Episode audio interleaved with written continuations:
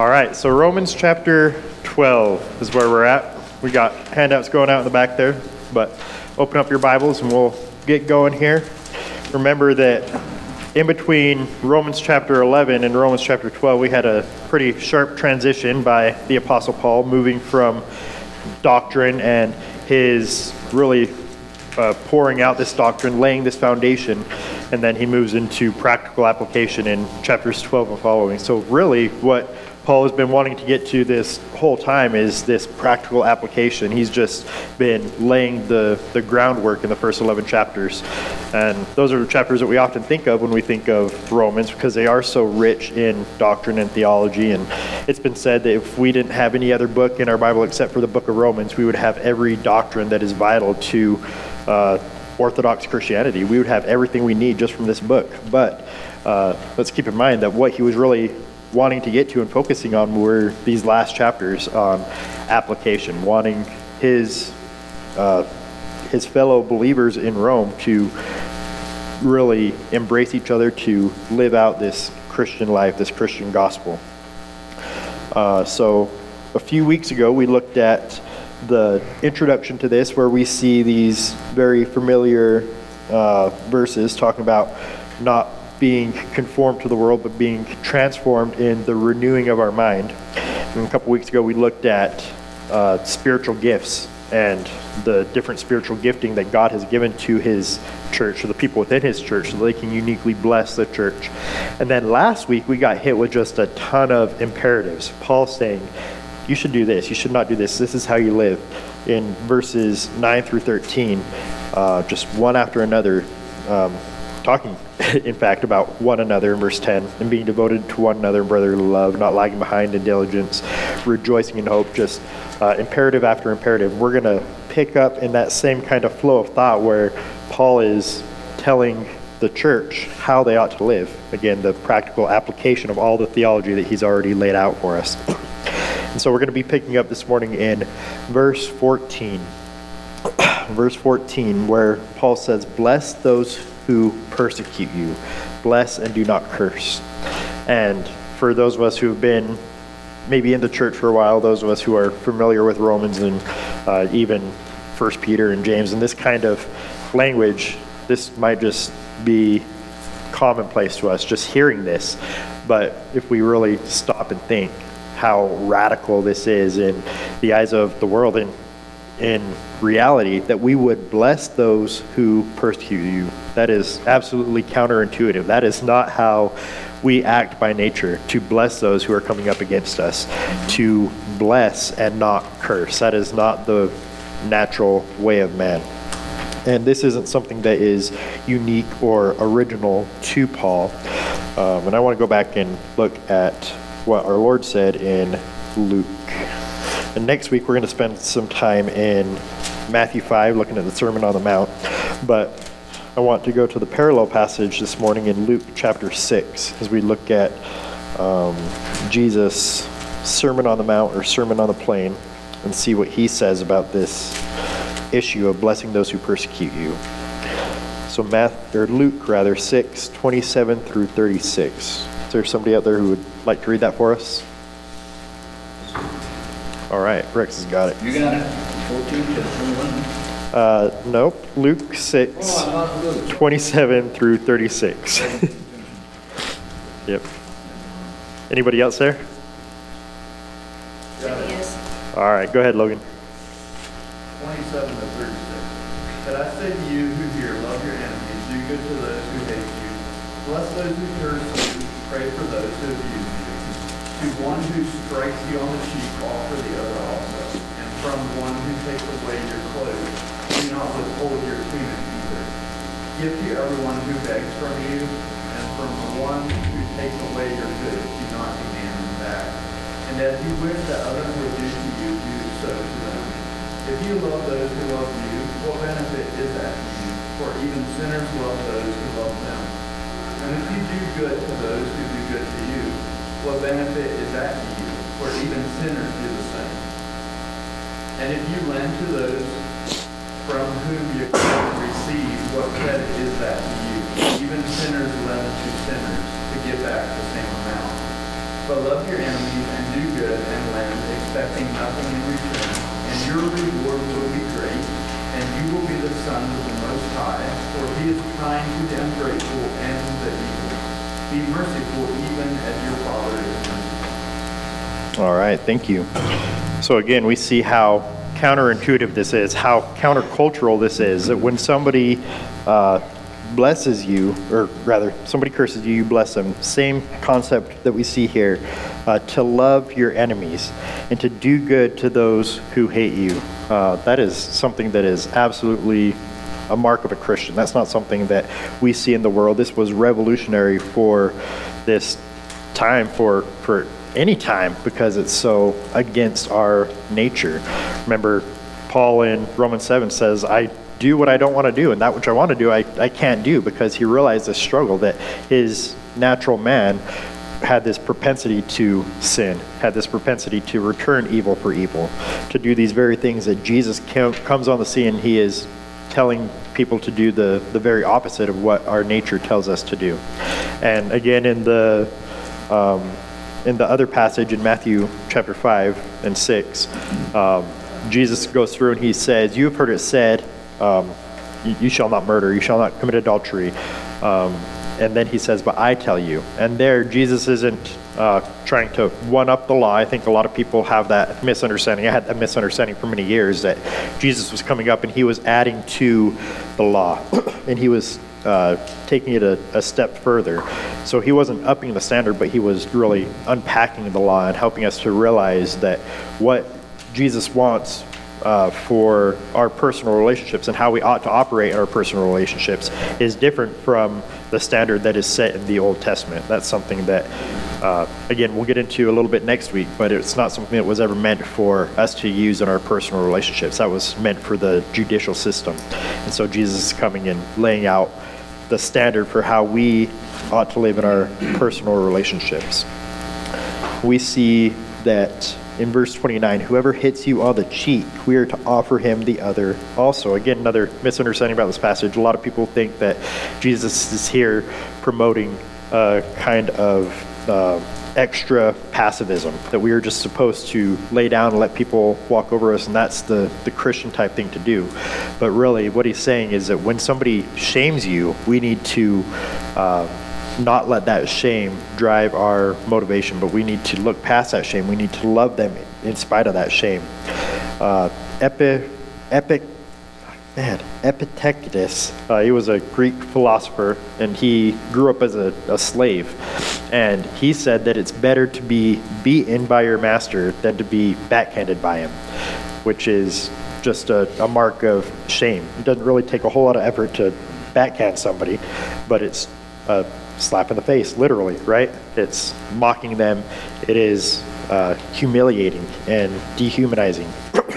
and he was actually beaten by his master when he was young. Uh, Origen, the early church father, he said that his master broke his leg when he was young and he left him forever disabled for the rest of his life. And then he later, later says, Well, I'd rather be beaten by my master than backhanded because it just came with that much shame and dishonor and disgrace. But Jesus says that we shouldn't be driven by that shame, by that dishonor, by that disgrace, but rather we should um, embrace it um, in the sake of love so that we could bless those who persecute us. Uh, looking down at verse 31, uh, we're in Luke 6 right now. Um, we're going to get back into our main passage, Romans 12, but we're looking at Luke 6 31, where Jesus again comes on the scene. He says, Treat others the same way that you want them to treat you.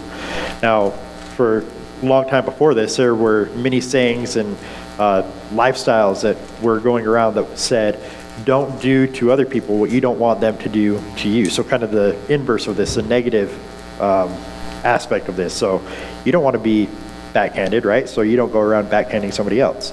And that was embraced to uh, some degree. But again, Jesus comes on the scene. He ups the ante. He says, Not only do you not do to other people what you don't want them to do to you, but you do to other people what you want them to do to you. You want to be blessed. You want to be encouraged. You want to be uplifted. Um, those are the things that we're supposed to do to other people. That's how we are to treat other people. We are to bless those who persecute us. Bless and do not curse. Um, when when we look at again this passage and the other passage, we see aspects of the law, and we think to ourselves, uh, being New Testament Christians, well, this is not for us, right? Jumping back into Romans, um, we can go back to Romans 3:28. In Romans 3:28, Paul says, uh, "For we maintain that a man is justified by faith apart from observing the law." So we don't get to Christ. We don't. Uh, embrace this salvation because we observe the law, but it's apart from observing the law that we are justified. Later on in verse 5 of chapter 4, he says that um, the man, to the man who does not work, his faith is credited to him as righteousness. So it's not something that we have to work for or we have to earn. Um, we see even a little bit later in chapter 6 that we as believers are not under the law, but we are under grace.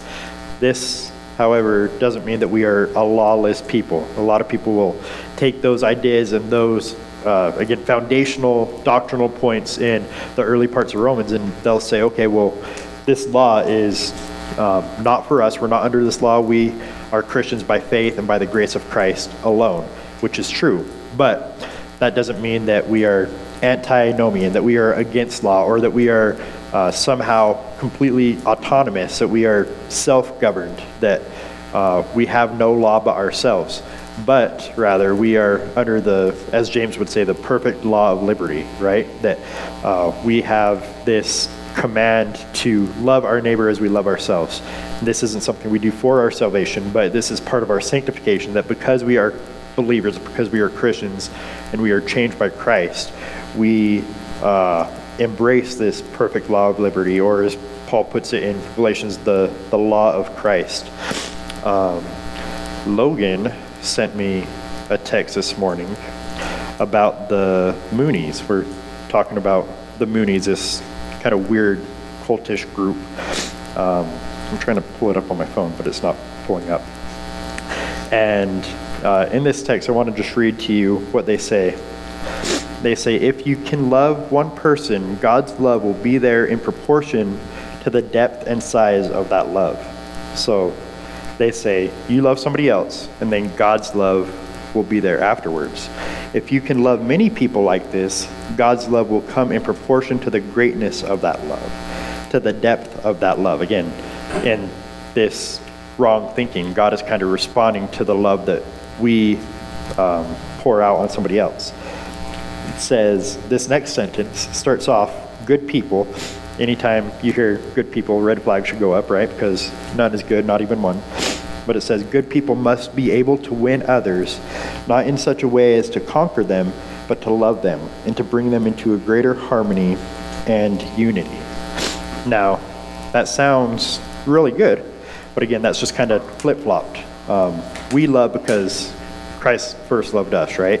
We love in response, and we don't love for salvation, but we love out of our sanctification.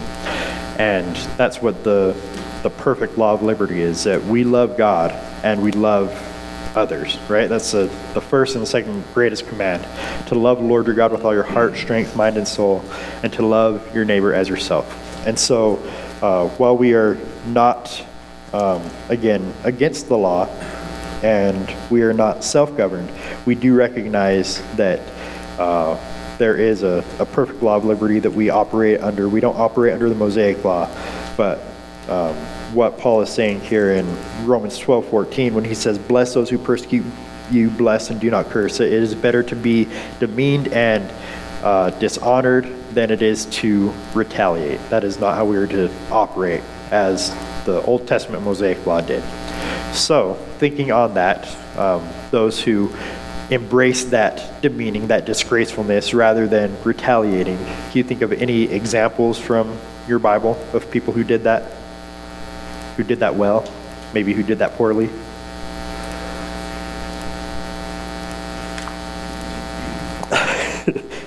Jerry says Jesus, going straight to the trump card. Yes, Jerry, Jesus is the ultimate example of that, right? Any other examples in Scripture of those who blessed rather than persecuted. Stephen, right? In Acts 7, in the same manner of, as Christ, and he said, Father, forgive them, just as Christ himself said, Father, forgive them. Uh, we can look in the Old Testament, we can look at poor examples, good examples. There are many examples of people who did this well and did this poorly.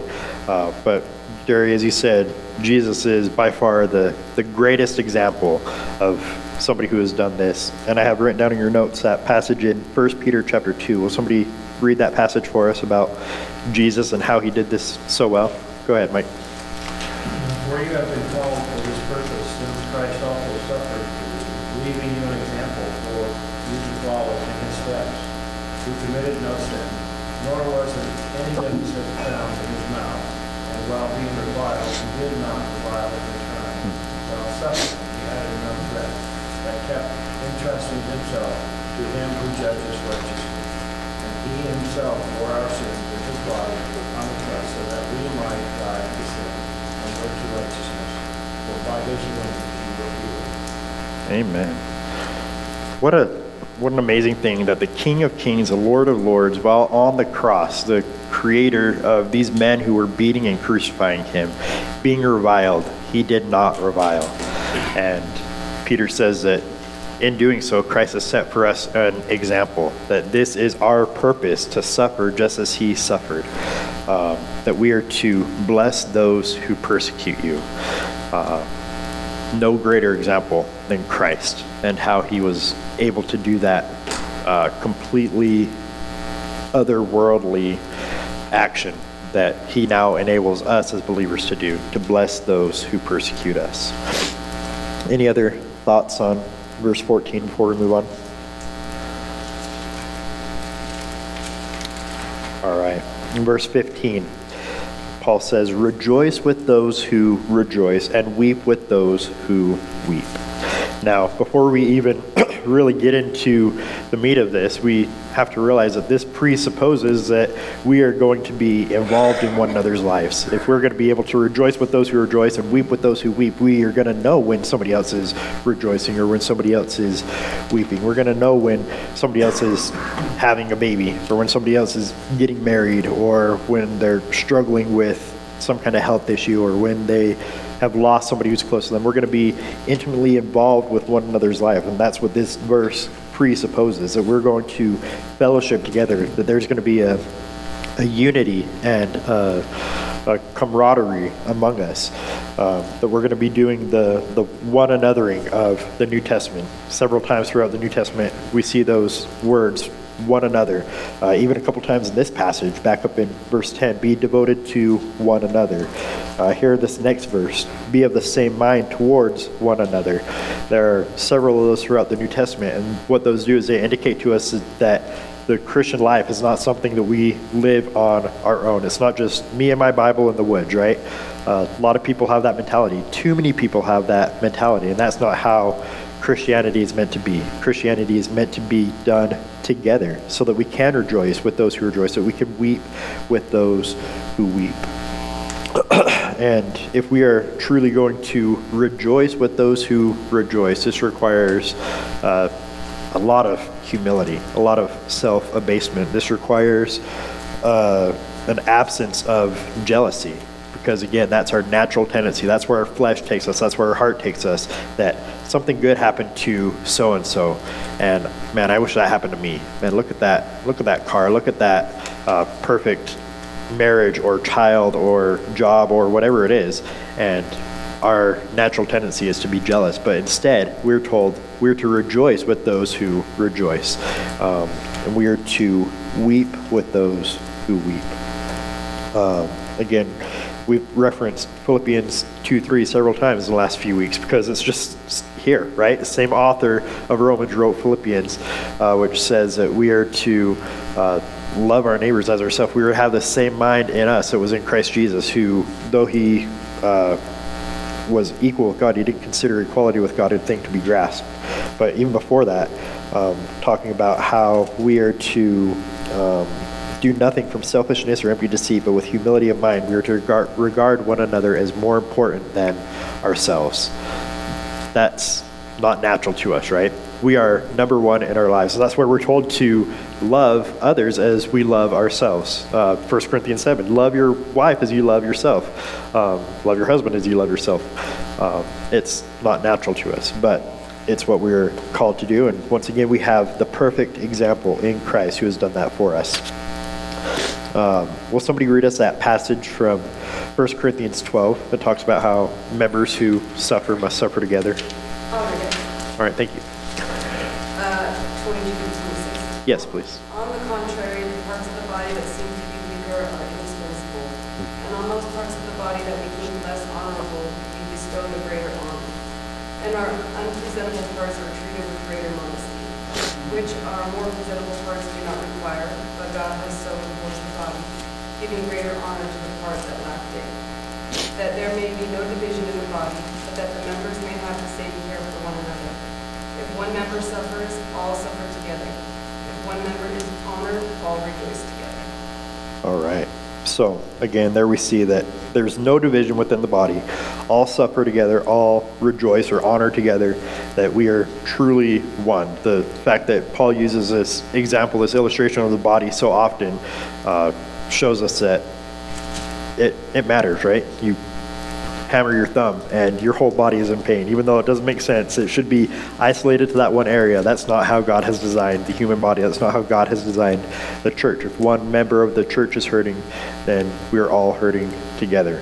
And even if we are not walking the, the Christian life, even if we're not doing church way that it's meant to be done, uh, that's a, a true statement. Even if somebody is off in the corner and they're hurting, them hurting and being absent from the church is affecting the, the whole of the local body. When we're told to weep with those who weep, uh, we're seeing this idea of uh, really consoling one another and sympathizing with one another to um, to really feel that pain with them, to be there with them in the midst of that pain, not to let them do it off by themselves. Now, with this whole COVID thing that we've been having, um, I've been hearing this phrase a lot that we're we're all in this together, right? And I've grown to really despise that phrase because I think it's just so trite and empty and fake, and it doesn't really uh, get to the heart of the issue. Even if somebody is suffering, um, just saying we're in this together doesn't really offer any condolence. It doesn't sympathize with them. It's just saying, yeah, this is something that everybody else is going through, so kind of suck it up, right? Um, that should not be the heart and the mentality of the church. We should truly be in this together, not in the weird COVID sense, but in the true biblical sense that when somebody is suffering, we need to suffer together. When somebody is weeping, we need to weep together. And once again, all this presupposes that we are intimately involved in one another's lives. We are rubbing shoulders with one another, uh, knowing what's going on in the lives of the different members of the body. Um, moving on to verse 16.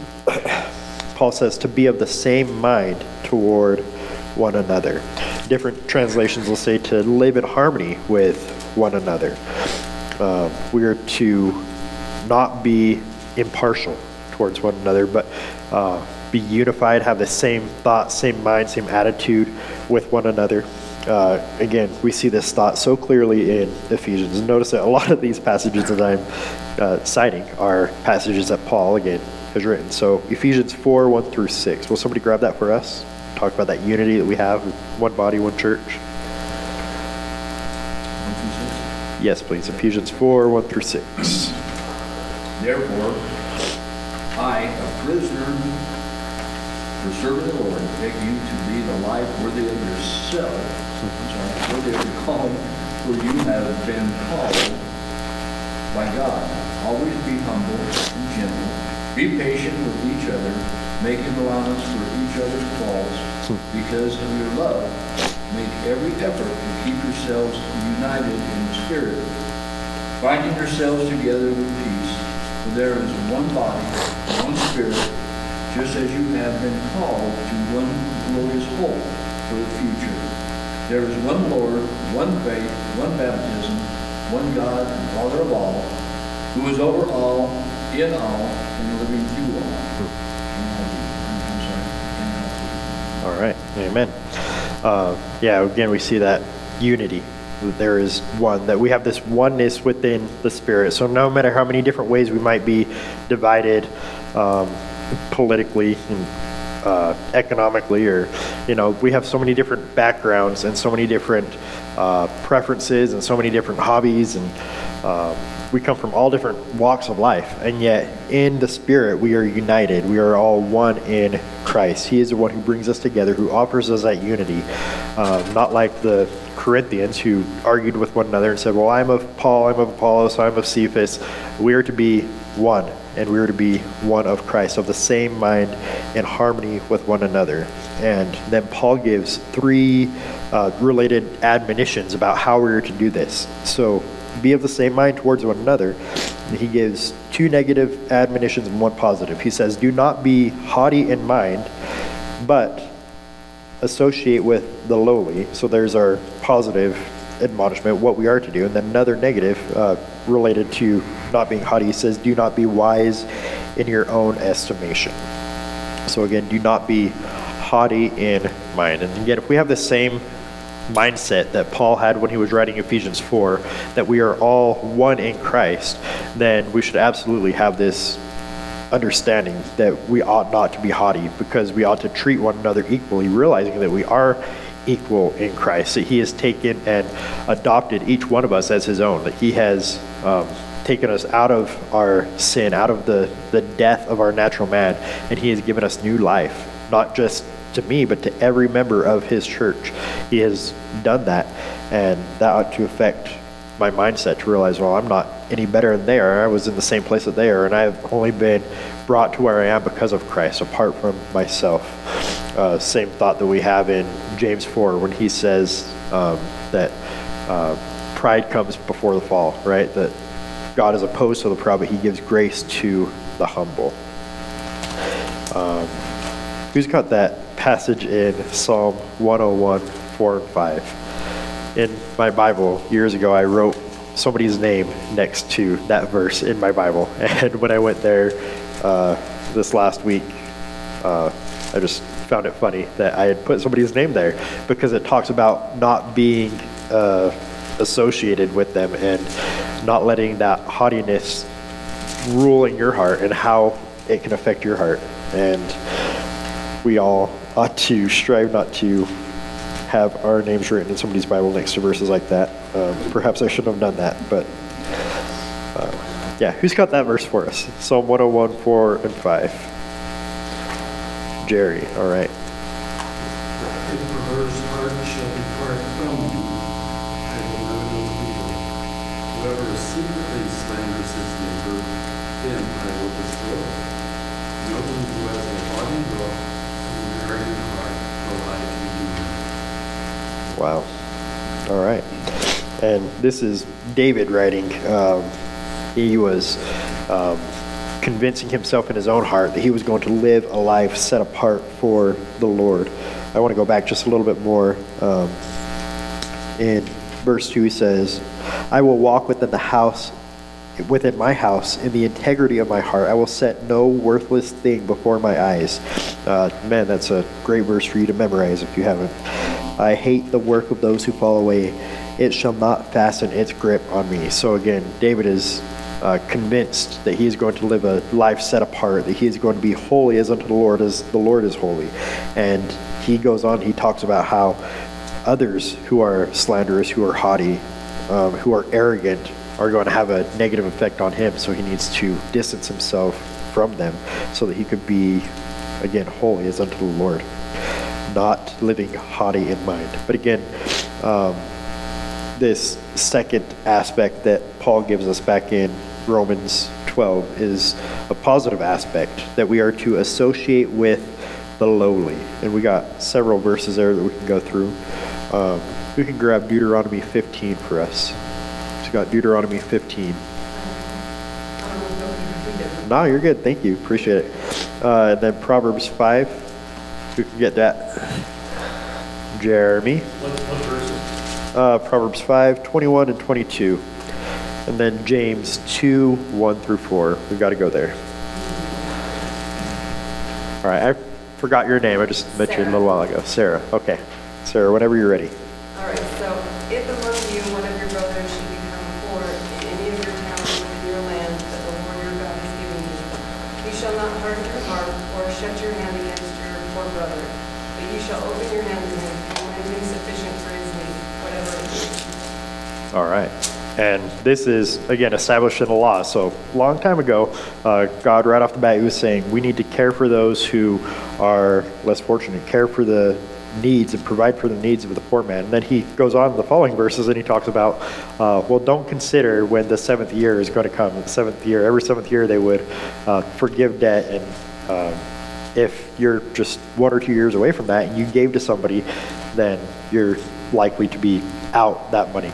Um, but going back to Luke 6, uh, we're told that if we're going to lend to somebody, we need to do it with the mindset that it's a gift. It's not ours, but it belongs to the Lord. So that's the kind of mindset we're to have um, in associating with the lowly.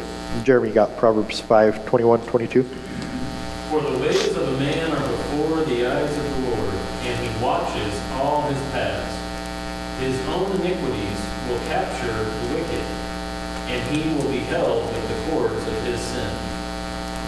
Uh, why don't you try 25, 21, and 22? Maybe I wrote down the wrong passage on that.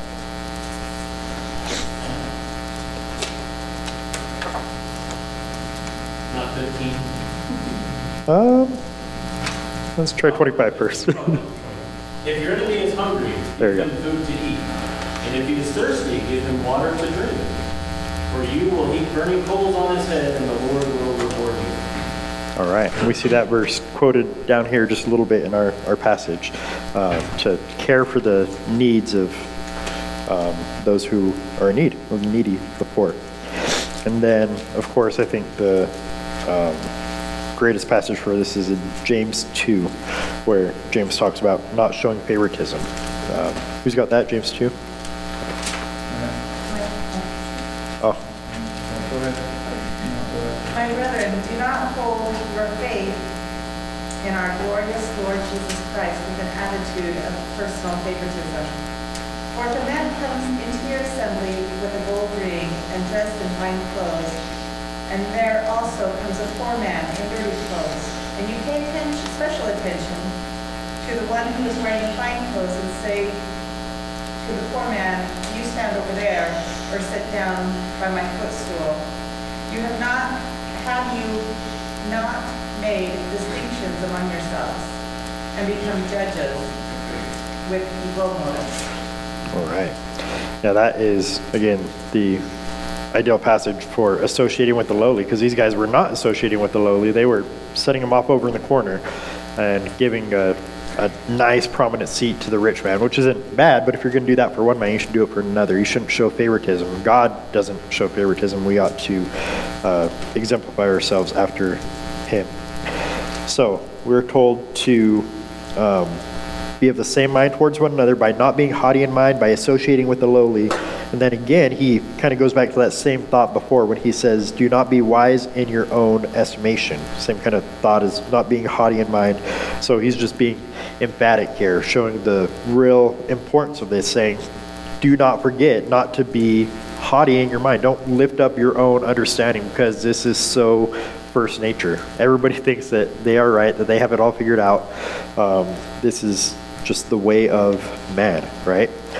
So um, I want to go through several of these verses here in the book book of Proverbs. So let's turn to Proverbs together, keeping a, a finger in Romans, which I have not done. My finger's in James, but uh, going to the book of Proverbs.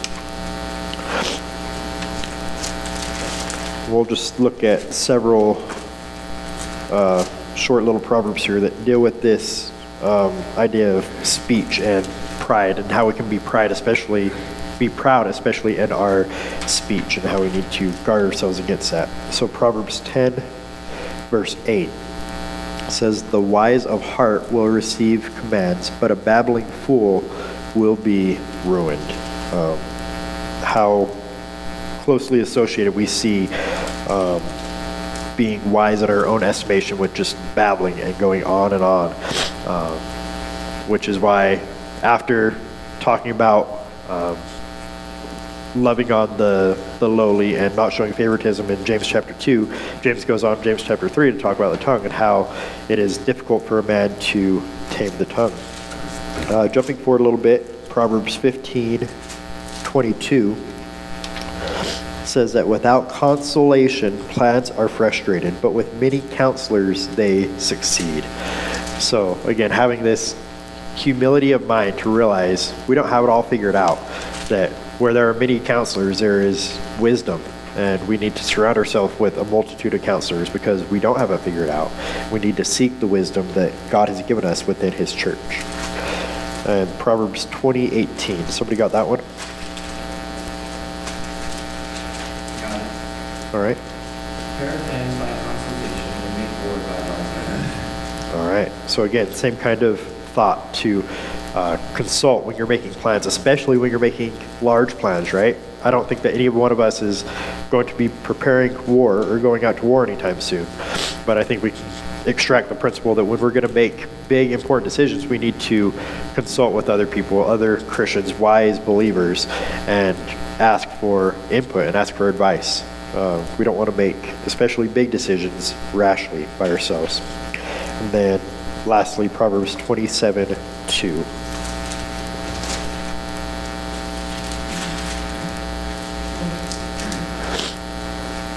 Somebody got 27 2? Cool. Let another praise you and not your own mouth, a stranger and not your own lips. All right. That is good advice, which is not always easy to take, right? Uh, remember Jesus, when he was talking about the parable of the, the dinner guests, he said, Well, don't go sit up at the front and exalt yourself because then you might be told, Well, somebody else is more important, so here, go take the last seat. He said, Rather sit at the back and then uh, let the lips of somebody else praise you or lift you up and uh, honor you and lift you higher in the, the eyes of man. We are not to exalt ourselves, we are to humble ourselves. The first will be last, and the last shall be first. And again, there is no greater example of this than Christ Himself. Any other thoughts on these verses up to verse 17 in Romans chapter 12? Jerry's smiling like he's got too many thoughts to share. Talk about seeking wisdom from counselors. Is a good man to do that. Talk about humility. He's shaking his head.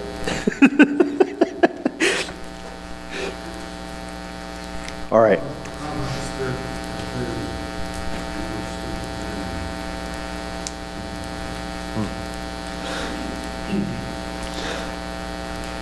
I'm glad that we have men like you around here. It's good. All right. Uh, continuing on, Romans chapter 12, uh, picking up in verse 17. Never pay back evil for evil to anyone, but respect what is right in the sight of all men. And this concept of not paying back evil for evil, we're going to get into that a little bit more next week. Uh, but just remember that we're not called to exercise justice. That is not something God has given to us. He has given that to uh, governments, and He has called us to show mercy to others. Next week, we're going to be getting into Romans 13, and we'll see that uh, a little bit more. We'll look into that um, more in depth. Uh, but along those lines, somebody have 2 Corinthians 1 3 through 5, talking about showing mercy. All right. 2 Corinthians 1, 3 to 5. Yes, please. Blessed be the God and Father of our Lord Jesus Christ, the Father of mercies and God of all comfort, who comforts us in all our afflictions, so that we will be able to comfort those who are in any affliction with the comfort with, we, with which we ourselves are comforted by God. For just as the sufferings of Christ are ours in abundance, so also our comfort is abundant through Christ. Amen. So again, we kind of saw this in 1 Peter 2, where we have this purpose to suffer just as Christ has suffered. Uh, here we see that God has given us this ability to comfort others because He has comforted us with the comfort that He has. Remember He is our sympathetic high priest who can relate with us in all areas, right? He was just like we are, yet without sin. And he's able to comfort us so that we can comfort others in return. Now, this phrase here at the end of verse 17, to respect what is right in the sight of all men. Uh, we need to be careful how we understand that because if we apply our worldly understanding of what all men think is right today to this verse, and we're going to be running off in all different kinds of areas trying to please men. Uh, we're not called to please men. Remember, the, the fear of man is a snare, it's a trap. So we're not trying to fear men, but we want to do what is right or honorable or respectable in their eyes. This is a requirement for elders in 1 Timothy 3 that we are to have a good reputation even with outsiders. Even though our standard isn't the standard that outsiders have, we ought to not be seen as somebody who is uh, a cheat or somebody who is dishonorable or unrespectable, who is wronged by outsiders. Uh, if we're doing this, this doesn't mean that there is no room for confrontation. Again, we can take this verse we can understand it in all kinds of wrong ways. So just because we want to be seen as right or honorable by outsiders doesn't mean that we shouldn't confront them. Uh, remember a couple weeks ago we were looking at the uh, the fruits of the spirit or the the spiritual gifts rather. And in verse 8, we saw that um, to those who exhort, we talked about how that word for exhorting also means to encourage or to comfort. So oftentimes it is encouraging and comforting and necessary to exhort somebody to point out where they're wrong. This is an absolute necessity. We can't um, negotiate on truth just because we want to be viewed as right by outsiders another proverb in Proverbs 27 it says that faithful are the wounds of an enemy or faithful are the wounds of a friend and uh, deceitful are the kisses of an enemy. So we don't want to seek those kisses from an enemy. We don't want to please men just for the sake of pleasing men uh, because people talk right? And truth sometimes hurts and it snaps and it bites but we need to be on the side of truth. And by way of illustration, I want to look at uh, the Apostle Paul in Acts 19. And we see that he had a good reputation with outsiders. So in Acts chapter 19, um, and kind of going back to verse 9, it says that when some were becoming hardened and disobedient, speaking evil of the way of the, the Christians before the people, he withdrew from them and he took away the disciples, reasoning daily in the school of Tyrannus. So he had some beef with people and he went off and he took those who were willing to listen and he was teaching them daily in this school of Tyrannus. Verse 10 says that this took place for two years, so that all who lived in Asia heard the word of the Lord, both Jews and Greeks. And he stayed there even longer than that. He was teaching the gospel, he was preaching. Um, there were people there who disagreed with him, but he was still uh, getting along fairly civilly with them. And then let's look down at verse 31. And we see, so this is when uh, a big crowd was rising up and uh, they were upset because he wasn't, uh, or the Christians that he was with, they weren't giving honor to uh, the great Artemis of the Ephesians, to Diana, to this idol that they had in their city. And in verse 31 it says, Also some of the Asiarchs who were friends of his sent to him and repeatedly urged him not to venture into the theater. So these people who were coming to him, uh, they weren't believers. They weren't on his side. They were political, religious officials who were his friends. And they were telling him, You need to stay out of there so that you don't get hurt or beaten or killed verse 32 says, So then some of them were shouting one thing and some another, for the assembly was in confusion, and the majority did not know for what reason they had come together. This was just a big mob, a big crowd, a riot. And some of the crowd concluded that it was Alexander, since the Jews had put him forward. And having motioned with his hand, Alexander was intending to make a defense to the assembly. But when they recognized that he was a Jew, a single outcry arose from all of them, and they shouted for about two hours, Great is Artemis of the Ephesians. After quieting the crowd, the town clerk, who uh, was likely one of these men, one of these Asiarchs, and not a believer, he said, Men of Ephesus, what man is there, after all who does not know that the city of Ephesus is guardian of the temple of the great Artemis of the image that fell down from heaven? So, since these facts are undeniable, you ought to keep calm and do nothing rash. And so, we see unfold that Paul's friends, who are not believers, came to his defense. They told him, first of all, you don't want to go out, out there. They're, they're just going to hurt you. They're out for blood. They went out there and they calmed down the crowd. These guys who were outside of the church had a respect and an honor for Paul.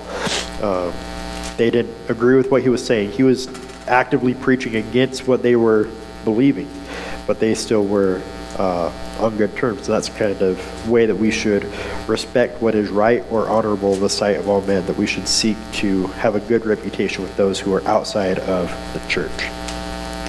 And then in verse 18, uh, we find this great verse um, where we're told to be at peace with all men, where we're told um, that we're to seek this peace. But there are a couple of conditions that Paul includes here. What does he include as a condition for seeking peace with all men in verse 18? If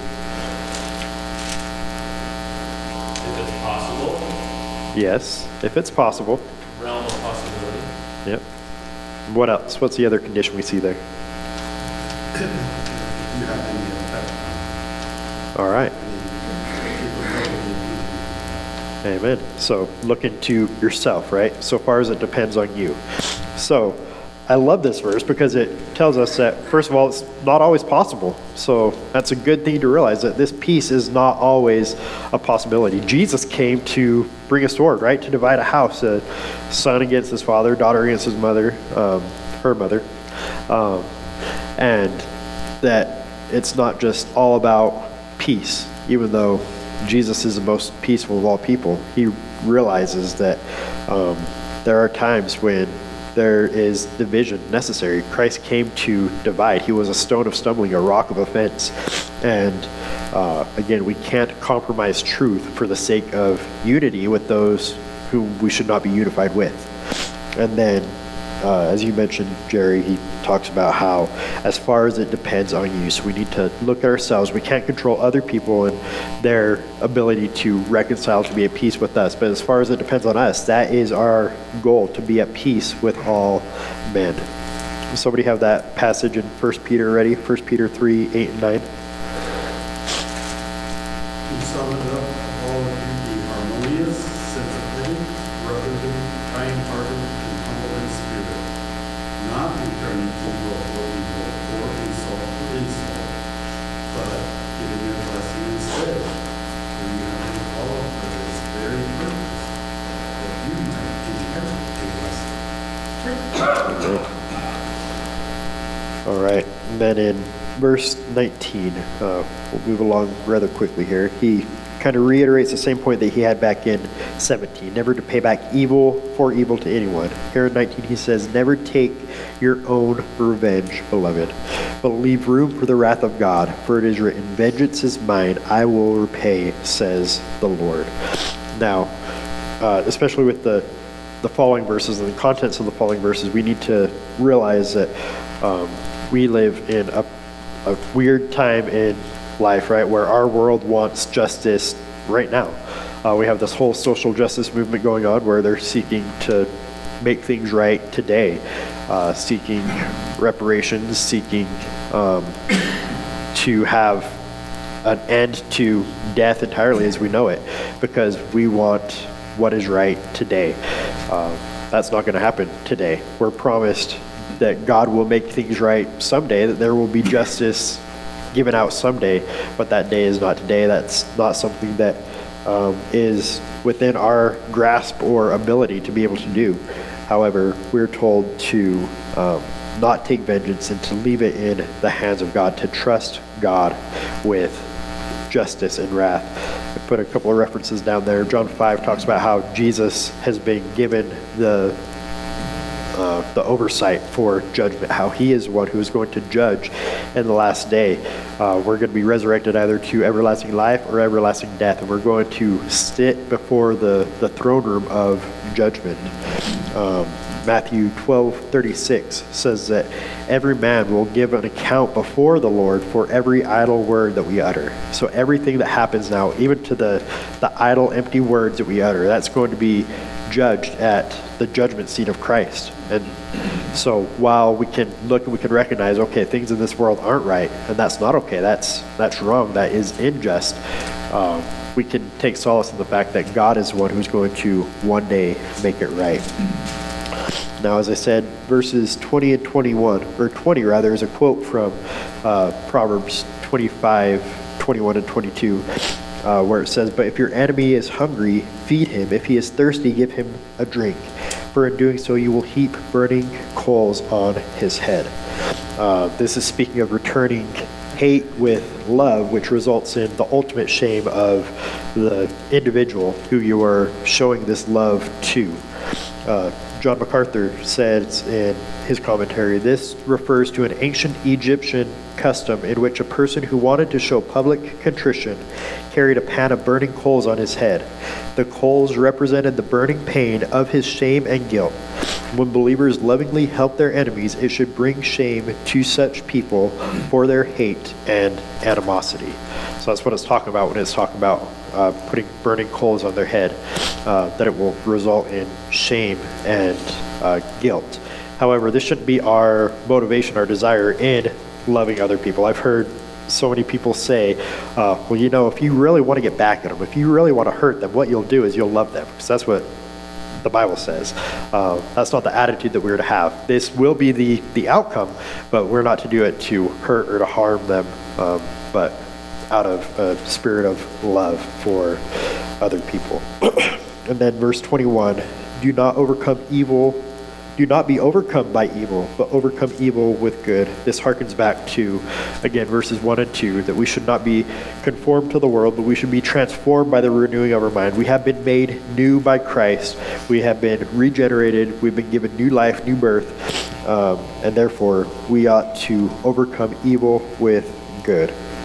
Now, closing out, um, I just want to go back to Romans 5. And in Romans 5, 6 through 8, Paul told us that he said, For it was while we were still helpless at the right time that Christ died for the ungodly. Rarely will anybody die for a righteous man, though for a good man, perhaps somebody might even dare to die. But God demonstrates his own love for us in this that while we were still sinners, Christ died for us. God is, just as he is the, the perfect example in suffering without reviling. Uh, he is the, the perfect example in loving our enemies because we were enemies of God. While we were still enemies of God, uh, Christ died for the ungodly. Again, we don't come to God by, by fixing up our life. We don't come to God by following the law, but we come to God by faith and then he sanctifies us and he enables us to live the, the perfect law of liberty. He enables us to love our enemies, to do these things that Paul is outlining in this uh, practical application section of his book. And if we really want to do these things well, we would do well to prepare our hearts beforehand, before we're in these different situations, before somebody is actually persecuting us, before somebody finds opportunity to weep, or before somebody finds an occasion for conflict or division or for showing favoritism. If we set our mind on doing these things ahead of time, on living out our Christian life in this way that, that Paul lays out for us ahead of time, we're going to be much more prepared to uh, to honor him and to bless those who persecute you, to bless and not curse, to not be overcome by evil, but to overcome evil with good. Uh, we have maybe one or two minutes for any thoughts or questions before we wrap up Romans chapter 12. Any thoughts or questions?